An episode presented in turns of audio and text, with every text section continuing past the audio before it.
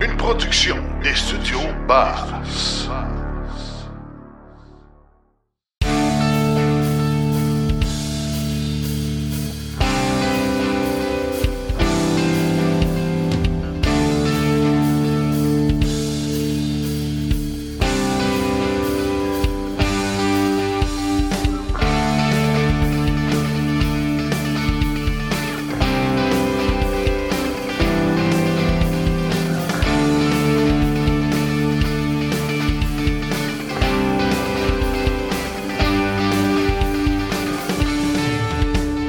Épisode hors série.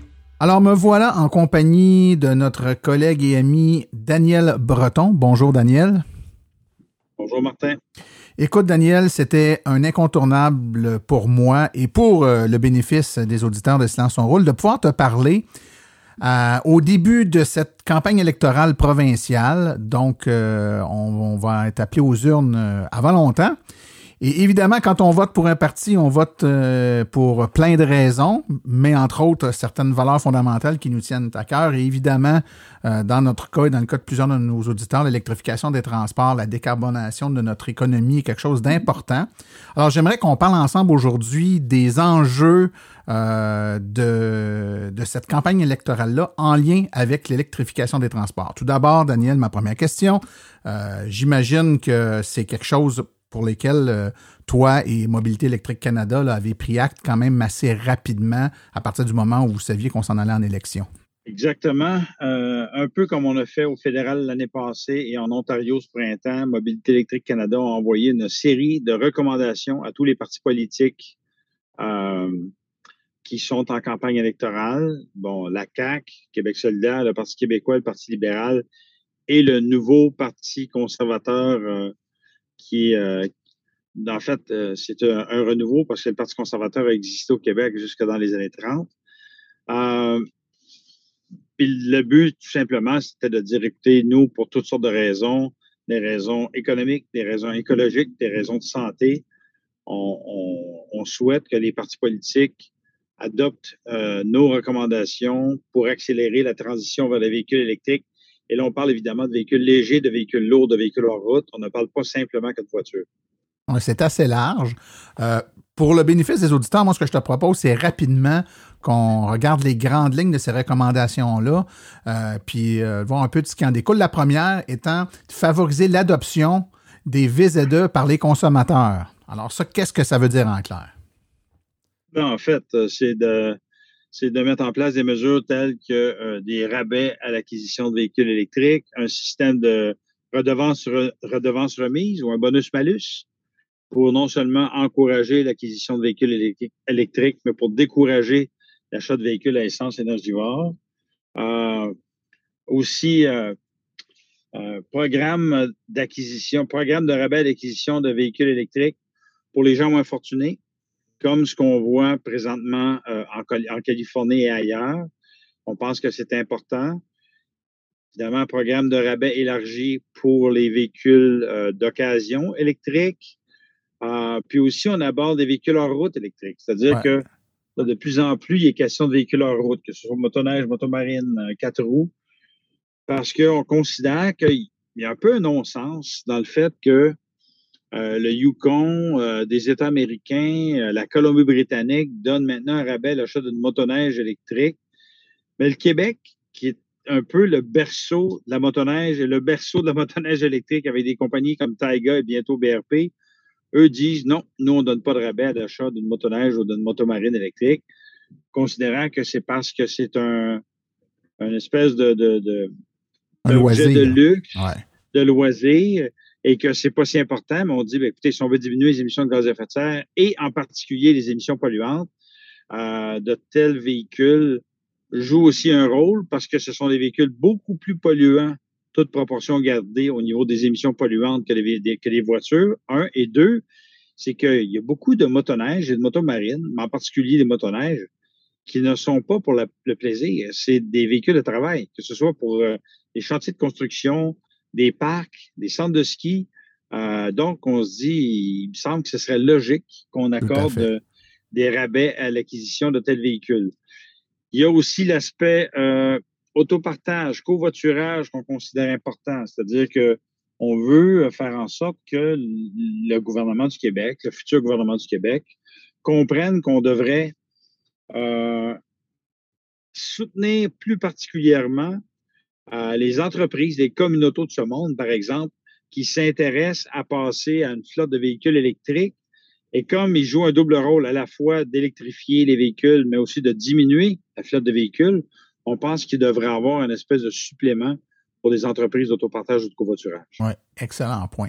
Il y a une autre recommandation qui a été faite qui est d'encourager l'électrification des parcs de véhicules moyens, lourds et maritimes. Donc là, on sort du véhicule individuel, puis on, on s'en va vers le, gros équipement, donc les camions, classe 6, classe 7, classe 8, etc. Donc, c'est un autre point important à attaquer. Oui. Et ça, écoute, euh, le gouvernement du Québec a quand même déjà fait un bout. On veut s'assurer que ça continue et que ça s'élargisse. Et quand on parle de maritime, ben là, je pense que tu me vois venir. Euh, hmm. Moi, j'ai eu un choc en allant en Norvège euh, parce que lorsque j'étais au gouvernement, moi, il y a déjà près de dix ans, euh, on, avait mis dans notre plan d'électrification des transports un programme pour électrifier les traversiers. Et tout ça euh, est, mort dans l'œuf au Québec. Il n'y a pas grand-chose qui se passe au fédéral non plus. On est dans les... Tu sais, je pense qu'il n'y a pas 10 traversiers ou 10 bateaux de type navette électrique au Canada. En Norvège, comme tu sais, j'étais là en juin. Euh, il y a 825 traversiers il y a 825 traversiers en Norvège, dont 400 qui sont électriques. Fait que là, euh, moi, on tu sais, ce que j'ai dit, il faut que Mobilité électrique Canada euh, amène ce sujet-là parce que c'est un sujet important. Puis il y a là le potentiel de création d'une industrie maritime du 21e siècle. Donc, on pense que c'est important d'amener ce sujet-là pour dire là, plutôt que de continuer à étirer la vie de nos, euh, de nos vieux rafios qui se promènent depuis 40, 50 ans, qui sont en panne régulièrement, ce serait peut-être une occasion en or pour faire en sorte d'électrifier les traversiers à venir. Tout à fait, tout à fait. Je pense que c'est un, point bien important, surtout que plusieurs d'entre eux sont vieux, vont être dû pour être remplacés. Donc, surtout pas faire la gaffe de remplacer par des modèles euh, qui vont utiliser des énergies fossiles, donc de l'attaquer euh, à dès maintenant est une excellente suggestion. J'enfile, Daniel, parce qu'il y a quand même plusieurs recommandations. Une autre qui est élaborer un plan québécois de déploiement des infrastructures de recharge pour véhicules électriques. On sait qu'au Québec, on, en, déploie quand même plus de bornes que partout ailleurs. Que voulez-vous dire par élaborer un plan québécois de déploiement des infrastructures? Ben, euh, il y a un rapport qui a été publié par euh, ICCT, là, International Council on Clean Transportation, euh, pour le bénéfice d'Hydro-Québec il y a de ça quelques mois, qui parlait des besoins à venir pour 2025, 2030, 2035 quant au nombre de bornes de recharge nécessaires pour suivre la progression du nombre de véhicules électriques. Et on sait très bien que le circuit électrique fait plus que sa part. Euh, et ça, tout le monde en est conscient, on sait qu'on est gâté, mais quand même, euh, on sait que le circuit électrique ne peut pas faire la job tout seul. Il faut que le secteur privé s'implique. Euh, et donc, euh, faut, tu sais, par exemple, il y a un programme qui est annoncé euh, cet été d'un soutien pour 80% euh, de subvention pour les entreprises privées qui veulent installer des bornes de recharge rapide. Euh, mais c'est un programme jusqu'en octobre. Euh, entre le moment où il s'est annoncé, puis octobre, il n'y a pas grand temps. Donc, sais, je pense qu'il faudrait aller plus loin que ça. Puis une autre chose, je pense, qui est importante de proposer, c'est de s'assurer que, euh, euh, ça n'a pas à être spécifiquement des entreprises privées. Je vais donner un exemple. Le jour de la Terre qui a installé des bornes de recharge, eux, ils sont exclus du programme de 80% de subvention parce que c'est une OBNL. Ce qui n'a pas grand sens tant qu'à moi. Si on fait un programme où on veut aider euh, des joueurs autres qu'Hydro-Québec à pouvoir installer des bornes de recharge rapides, ben, ça devrait être accessible de façon équitable pour tout le monde. Tout à fait. Euh, un autre point qui est, euh, je pense, à mon sens important, c'est rédiger et déployer une stratégie intégrée, le mot intégré est important ici, d'électrification des transports. Qu'est-ce que Mobilité électrique Canada entend par déployer une stratégie intégrée? En fait, c'est que euh, les stratégies qu'on voit au Canada et même au Québec, ce sont des stratégies qui ne sont pas toujours connectées les unes aux autres d'un ministère à l'autre. Et donc, euh, je vais donner un exemple très clair.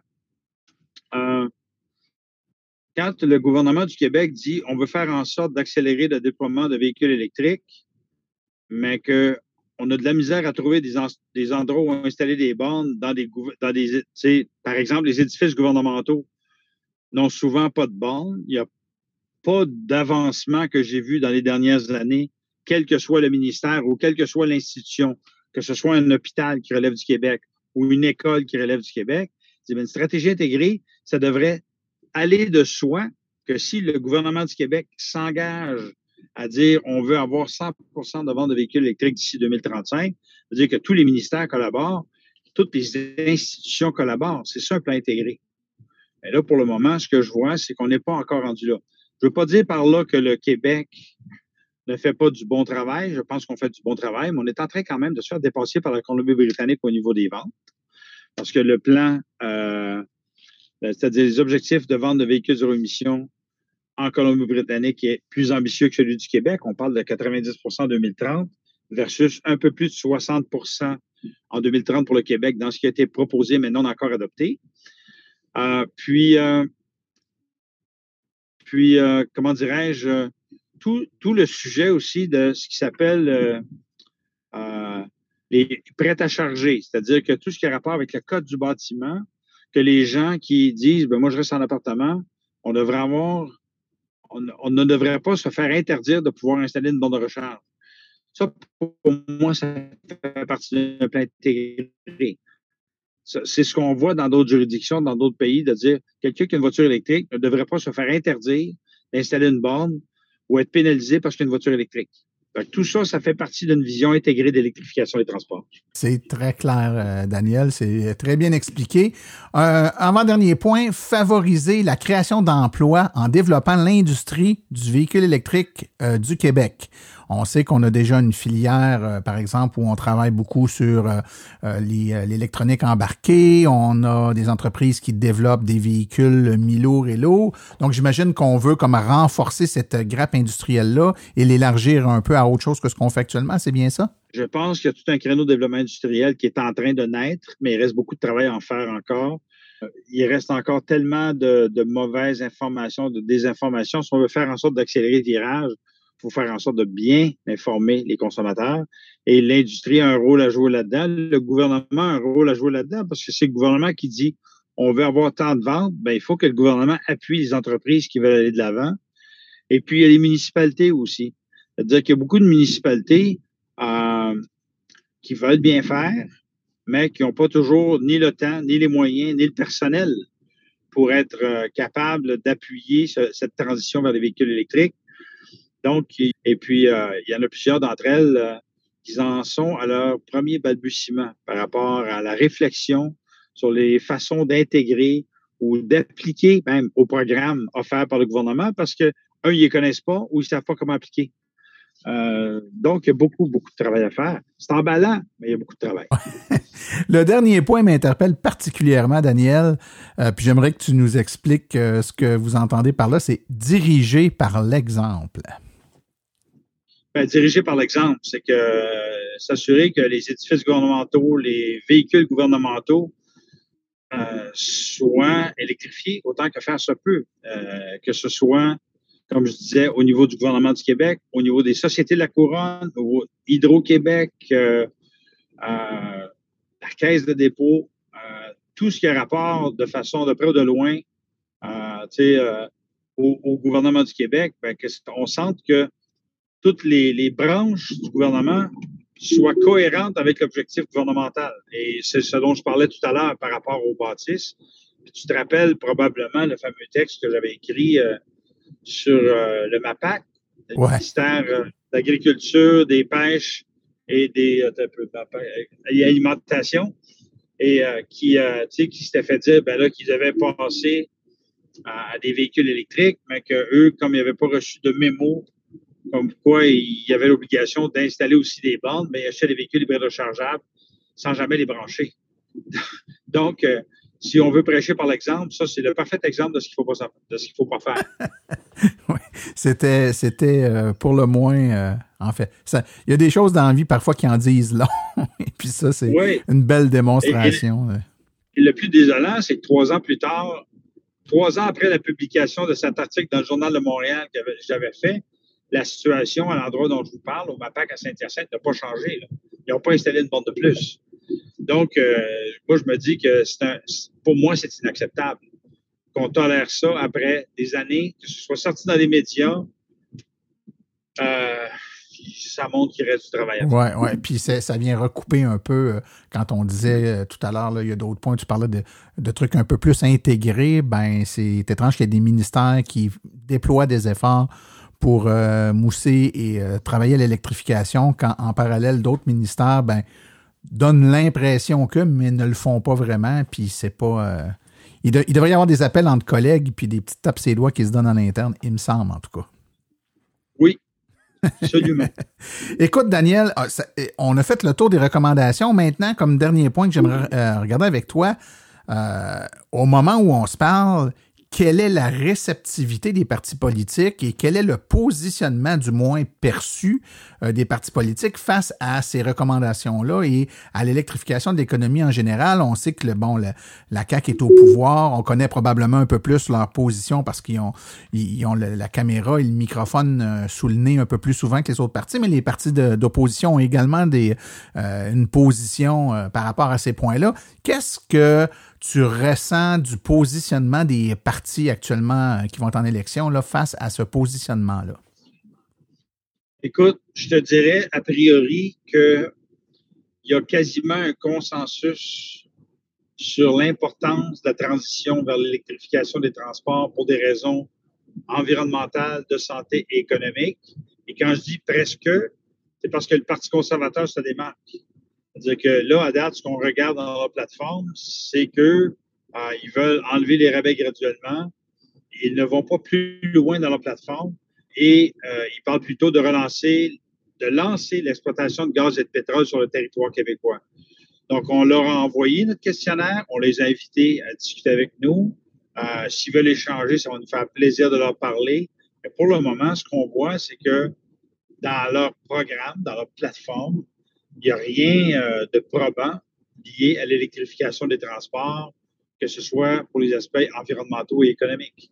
Euh, pour les autres partis, Parti libéral, Parti québécois, Québec solidaire, Coalition Avenir Québec, on voit que pour eux, c'est de plus en plus important. Moi, je veux dire honnêtement, euh, Martin, une de mes fiertés, c'est d'avoir réussi à faire en sorte, lorsque j'étais en politique et après, c'est d'avoir convaincu, d'avoir créé un consensus à l'Assemblée nationale sur l'importance de l'électrification des transports pour l'avenir du Québec.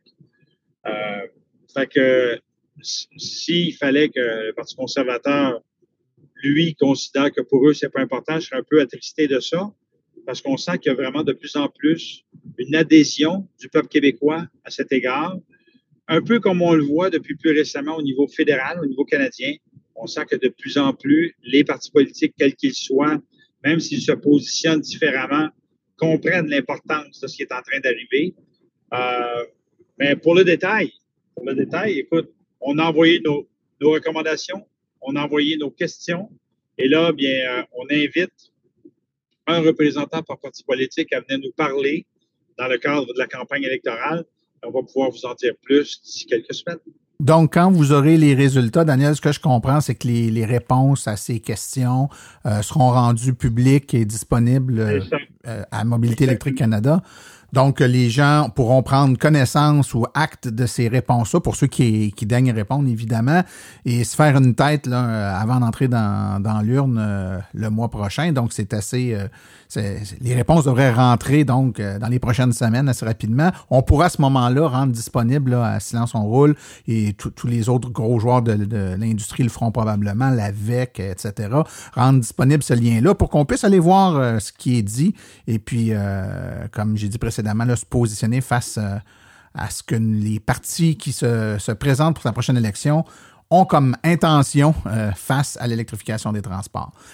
Daniel, je sais que tu es un homme occupé. Tu as une autre rencontre qui va commencer bientôt. Tu as pris le temps de nous parler dans cette journée euh, très chargée. Donc, euh, merci beaucoup d'avoir encore fait un petit trou pour nous autres. Ça fait plaisir, Martin. Ben, au plaisir, on se reparle bientôt. Bye bye. Bye bye.